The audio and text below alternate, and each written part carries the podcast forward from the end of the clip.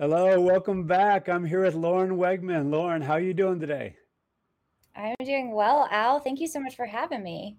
Oh, of course. Hey, when you agreed to do this, I got really excited for a lot of reasons because we- we've been talking about doing something together for a while and you know finally things lined up and the fact that you are aligning the future of work with people analytics and workforce planning, I, I you know obviously this is something that I'm passionate about, but I'm really excited to learn what you're up to. So if you would introduce yourself and what you're going to be talking about today.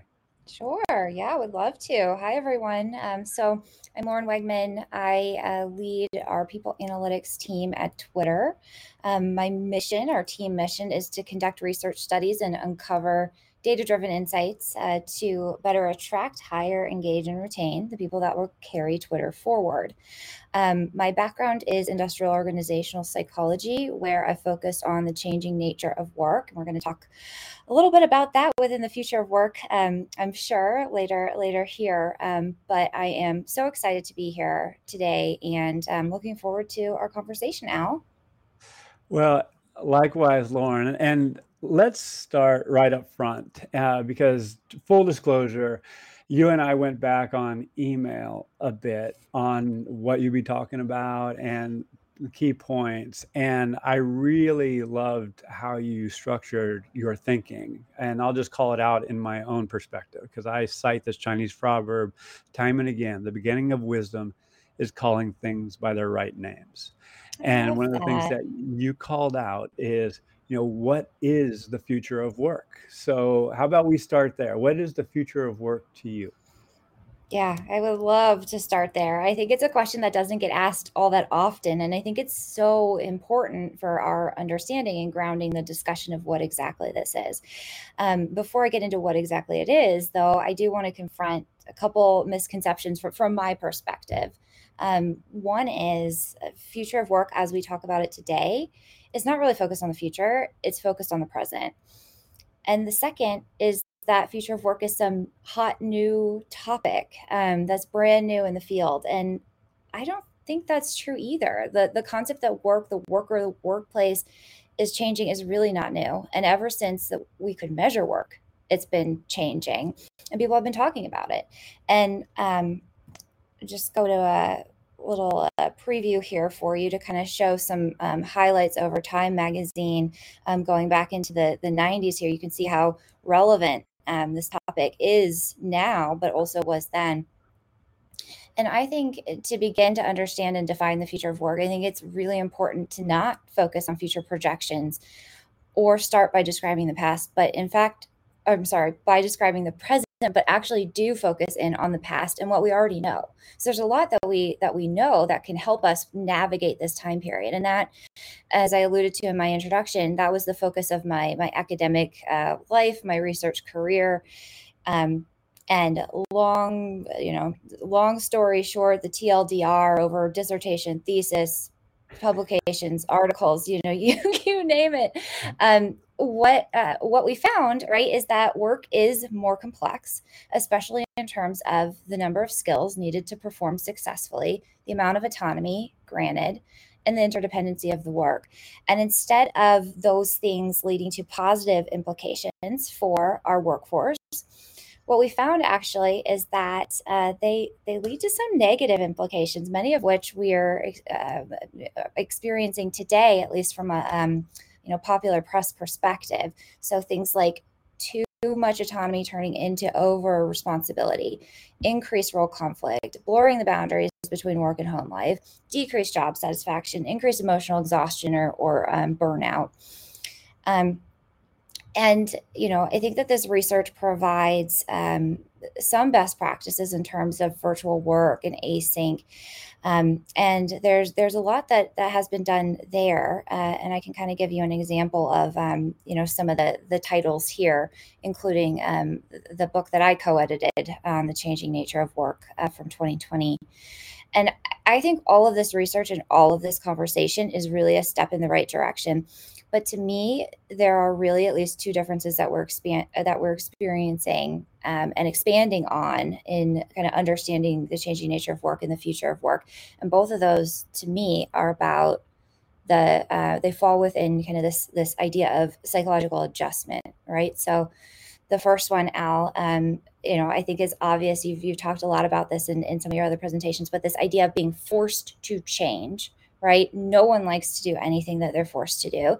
You take away options. You leave you leave us in an uncomfortable place, and so I think that that's the first piece. And then the second one you know in in my opinion this is one of the first times in our history that we've had to combat such deeply held norms about working probably since women entered the workplace i think could be a, a close likening there but things like commuting in you know things like nine to five um, emailing a colleague who sits you know down the down the hall from you um, working at your desk sitting at your cubicle getting invited to the corner office whether you love these concepts, hate these concepts, or fall somewhere in between, um, you know them, right? Mm-hmm. You know what they mean. You know what goes on behind the scenes, and you can navigate this world. But given the complexities of today and the increased pace that we're experiencing changes to work, I really don't think the best practices of the past will always work for today's problems. And I don't think the best practices of today are going to work for tomorrow's and I, I really believe that the key here from an employee perspective and from a um, policy perspective is around strategy and how do we create those flexible processes and schemas which can change with the changes occurring um, so I will I'll stop there. I know I said a lot. Al, what um what are your thoughts on no, that? No, I'm just smiling because I I love the way you think so much because it it has to be yelled from the mountaintops because there's been so much what I'd call inertia from the past or legacy thinking that's carried the day. Hey, we did this here, we did this, you know, it's it worked here, therefore there's this implication that it's going to work where and you it's are comfortable. now. It's comfortable yeah, it's to fall back into that approach. Yeah. 100%. And uh, you know, to translate what I heard you say is that we have to learn at speed, at scale and in a sustainable way. And that requires data. that requires, you know, analyzing the right things. And where I want to ask you ask a question, it also requires, correct me if I'm wrong, the right audience. So who's going to be consuming this insight to make the fundamental changes that are going to affect the worker experience. So there's my question for you. Who is the audience for the work that you are doing there at Twitter? Well, I think I think the audience is is everyone. I think you can look at this from multiple perspectives. I think you can look at it from a business standpoint. So um, let me take let me take an example um, specifically around uh, um, specifically around predictive uh, analytics because obviously that's our that's our topic here today. That's what we mm-hmm. came to came to talk about. And um, I'm going to pick on a current topic like the Great Resignation. Right, very mm-hmm. popular. A lot of talk about this negative implications for organizations. And so I start with the question of what if you as an employee, as a manager, as a business leader, as an industry leader, what if you had a way with a certain degree of likelihood to predict how many employees overall, as well as in critical roles or hard to hire positions, uh, leadership, um, any subset that you care about, would leave, would attrit, would look for another job in six months, nine months, or 12 months. And so, you know, from a business standpoint, then you could be thinking about um, how do we deploy targeted retention or recognition or development opportunities for, for this subset um, how do we build out our, our sourcing pipeline to be ready for attrition? The idea being decrease our time to fill, leading to quicker time to perform. Um, even looking internally at our internal pipelines and focusing on succession planning from kind of the, the team, the manager level. What about um, understanding the, the number of predicted attrits and how that can impact your budget and your headcount planning? Um, from a, a, recruiting perspective, so many implications for capacity planning within TA, and even the ability to gain insight on interview and hiring manager bandwidth and fatigue, um, especially as attrition increases. And then as an employee, I think one of the big things um, right now that I, that I'm hearing a lot about in in the press is this idea of why folks are leaving and what can we do to keep them you know what, what can we do to keep them here? And to me we have to be able to successfully identify drivers of attrition. Not just look at low engagement scores and not just look at high workload scores but even look at what is driving it is workload driving attrition? And and it's a little bit more than that too because what does that even mean? How do you action that? How do you take that result of that model and actually do something with that information? And um, i think what you need to look for are the behavioral implications that this has. So are employees having meetings at unfriendly hours that are driving that increased workload you know how many hours of screen time on average how many hours of meeting and you know al i think that gets into some of the um, data parts of your question as well um, kind of opening up new uh, interesting avenues of, of um, data to connect within the hr space. And and just that was just a sampling of i think some of the strategic capabilities that people in analytics can unlock for organizations using predictive modeling. Yeah i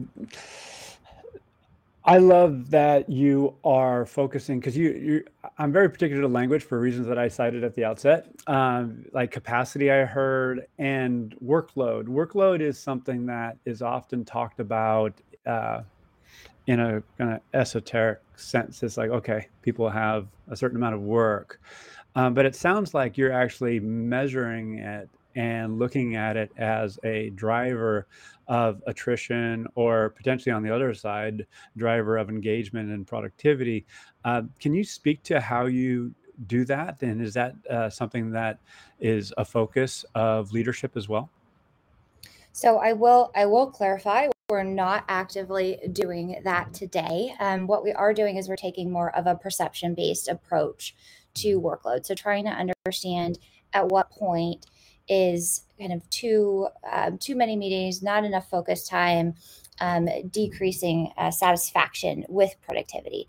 What I was alluding to though is that as you know, as um, more um, data collection um, becomes available and has become available, there are tools that collect uh, Slack data, calendar data, um, GCal data, email data, and have that ability to be able to really understand, you know, if um, if you have a low manager satisfaction score, maybe it's due to the number of one-to-ones that you're not having with your your manager. And so being able to set behavioral slas I, i've in kind of thinking about the future that's that's where i think um, we're going to be going is more data, non traditional HR data sources becoming more common for understanding HR programs and the employee experience. Wow. Uh, behavioral service level agreements. Am I understanding that right? Yes, yes. I love it. Um, it's it's the case where you know we're people analytics can get very um, highfalutin, shall we say.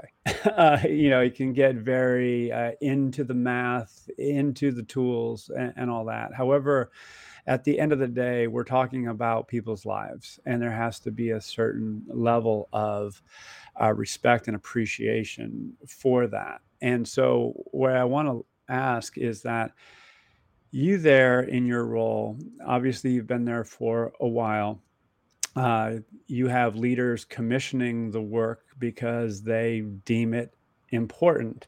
Um, and I imagine they deem it important for business purposes as well as humanistic purposes. So, can you speak to that uh, potential, you know, tension by doing right by the employee while also looking at, you know, driving business value and productivity? Yeah. This is one of the things I love about working at Twitter is that we really care about our people. Um, we have a hashtag love where you work uh, that is used all over Twitter and, and other sources. Um, when when we go into our brick and mortar offices, there's um, a, a bunch of um, a bunch of those hashtags around, um, and it, it really creates this culture of you know caring about the employee uh, in in uh, from my perspective uh, what this looks like is within um, kind of within my, my remit um, surveys. So, always focusing on or including things around wellness. Even before wellness was a, a topic to include, we were including things like that um, on that satisfaction with productivity, on that satisfaction with workload, with um, with um, focus time, like I said before. And I think that the perception piece is just as important as that behavioral piece. And I, I, ultimately i think both is is what's really needed in order to unlock and understand what we can do to optimize um, either from a employee from a day-to-day perspective from a manager and designing your team uh, from a from a leader and navigating your business uh, from a department um, and meeting your business goals. And so um, I do have a, a, an example at Twitter, Al, if you're if you're interested, that touches a bit around um, our uh, diversification objective. Let's do it. Okay. So, um, for those of you who may not be familiar, uh, Twitter we have we have a diversification objective, which is around building playbooks for distributed work uh, and um, diversity, equity, and inclusion. And so, the example that I want to share it's it's within the diversity space and specifically around representation targets that we set externally uh, to be 50% of our Tweeps which are our employees, identifying as as female, uh, and 10 and 10 um, who identify as Black and Latinx within the US by the end of 2025. Um, and in order to set these and track progress, uh, we use predictive modeling to determine KRs uh, and ultimately drive diversity representation growth, even during the pandemic. Um, and so, to, to start thinking about this um, you know uh, like many tech companies when i was when i was looking at this data to begin with um, it looked like what you would expect what you would assume right? Less women less urps overall especially in tech and leadership roles. Um, and then uh, what actually started to to happen is that we were um, a couple years in and we were actually seeing a great impact. Um, and that can be seen in, in, some of our numbers here shared from our most recent um, idea idea 2021 annual report which reports our diversity metrics um, on a quarterly basis. Um, and so looking at this this is great good progress. But the question to me then becomes how did this change occur and you know there's not there's not one answer. There's many factors. There's plans. There's initiatives. There's amazing colleagues across the people team across the um, across the company who all worked together cohesively to really drive this change in representation. But since we're here today to talk about people analytics and workforce planning um, i'll focus on my team's contributions here. So uh, step one uh, we started with where we are today I really like the saying, and I, I, know it's used a lot by Peter Drucker, that you can't manage what you can't measure. I firmly believe that. Um, and so our first step was really increasing awareness of where we are today and where we came from. Uh, in, in order for this work to be successful, we believe that every employee at Twitter needs to understand what we're trying to achieve together. And this is not just the executive team. So that's why we created uh, an internal diversity dashboard so that any Tweep can track uh, change in real time. Um, and that's a that's a example there. That's also included in our um, in our blog, kind of showcasing what it looks like, uh, as well as some of the the functionality that's achievable.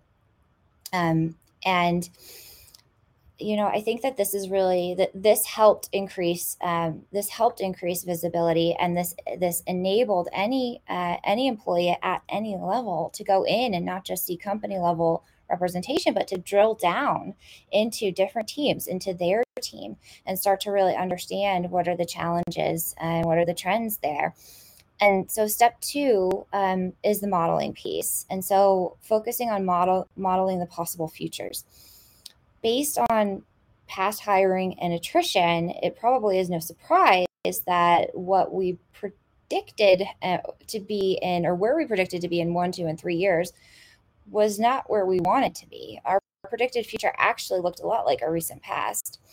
Um, and so we we played with probabilities, we played with likelihoods, we focused on what if we could hire X percent more, or what if um, what if we had the capacity from recruiting to hire a bit faster.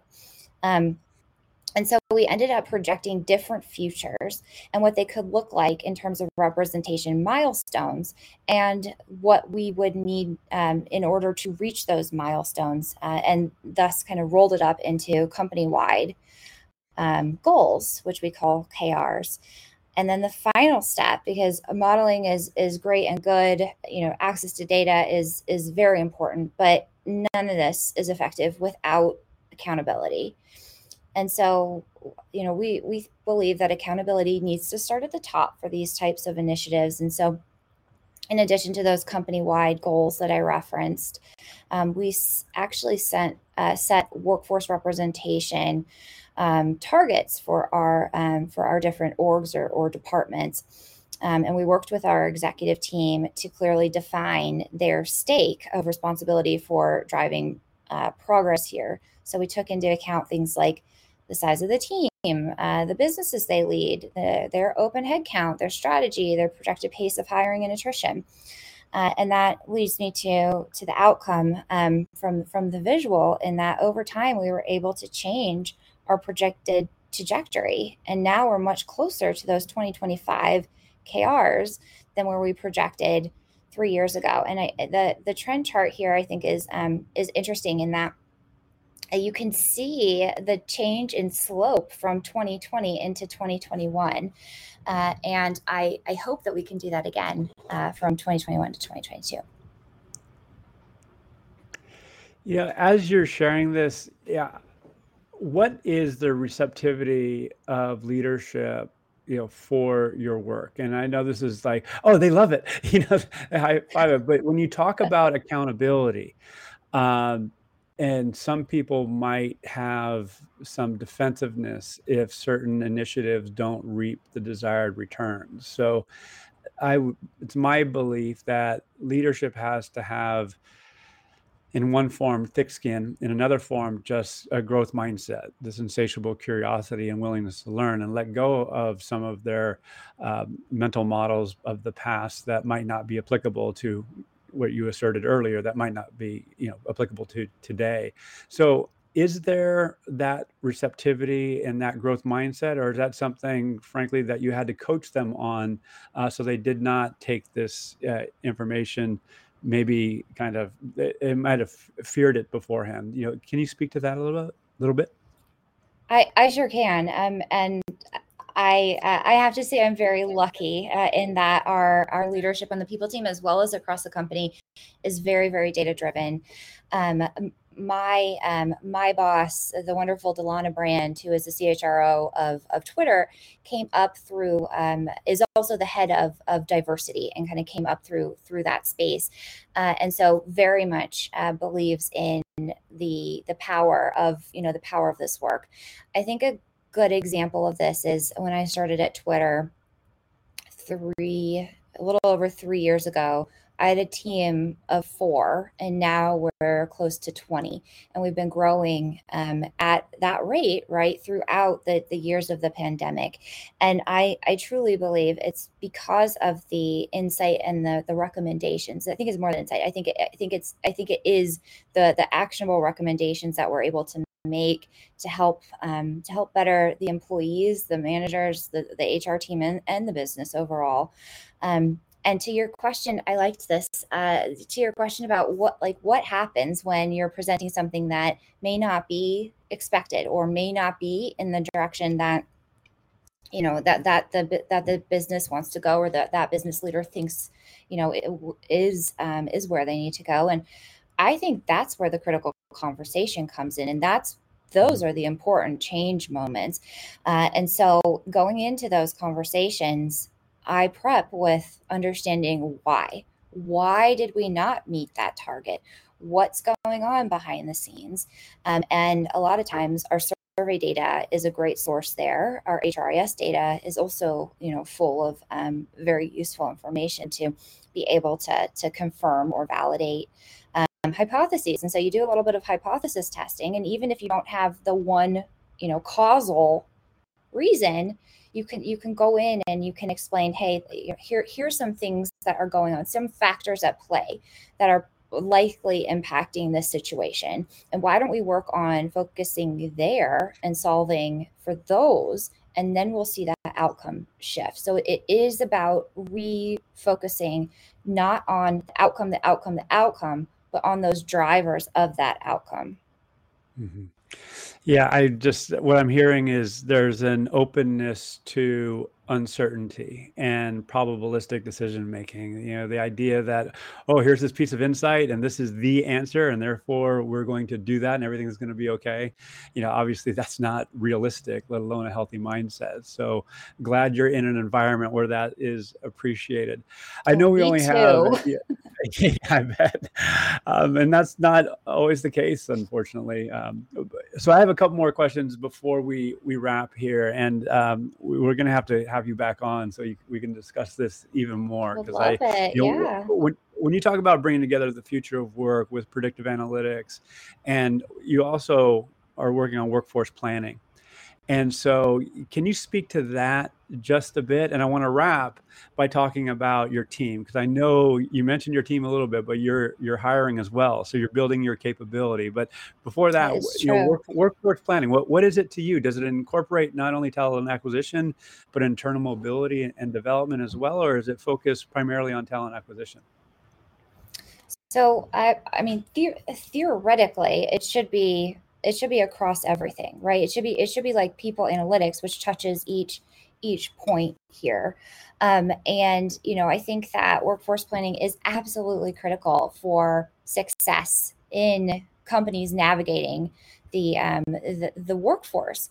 Um, and uh, or the, the changes that we're experiencing today. Um, and you know i think that people analytics plays a really invaluable role in um, bringing in you know not just the workforce metrics and, and the trends and kind of the, the scenario planning that's that's more typical within the workforce planning space but actually putting that strategic you know capability ahead of workforce planning. And i think that that can only come in uh, from bringing people analytics and workforce planning together to have that that overview right of of what is going on and bring in that prediction side too I, am smiling because I I'm just happy somebody else is saying it. So it is it's I, it's absolutely true. I when I hear people doing workforce planning, I'm asking, you know, what data are they using? Is it just a theoretical process? Is it, or you know, to what extent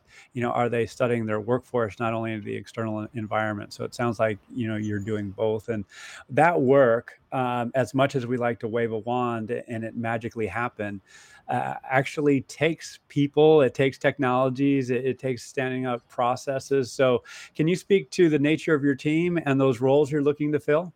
Yeah i'd love to i'd love to. Um, so my uh, my team is organized into kind of three sub teams under people analytics. So we have uh, a people data science team who is responsible for all of our data visualizations and reporting on candidate and employee data.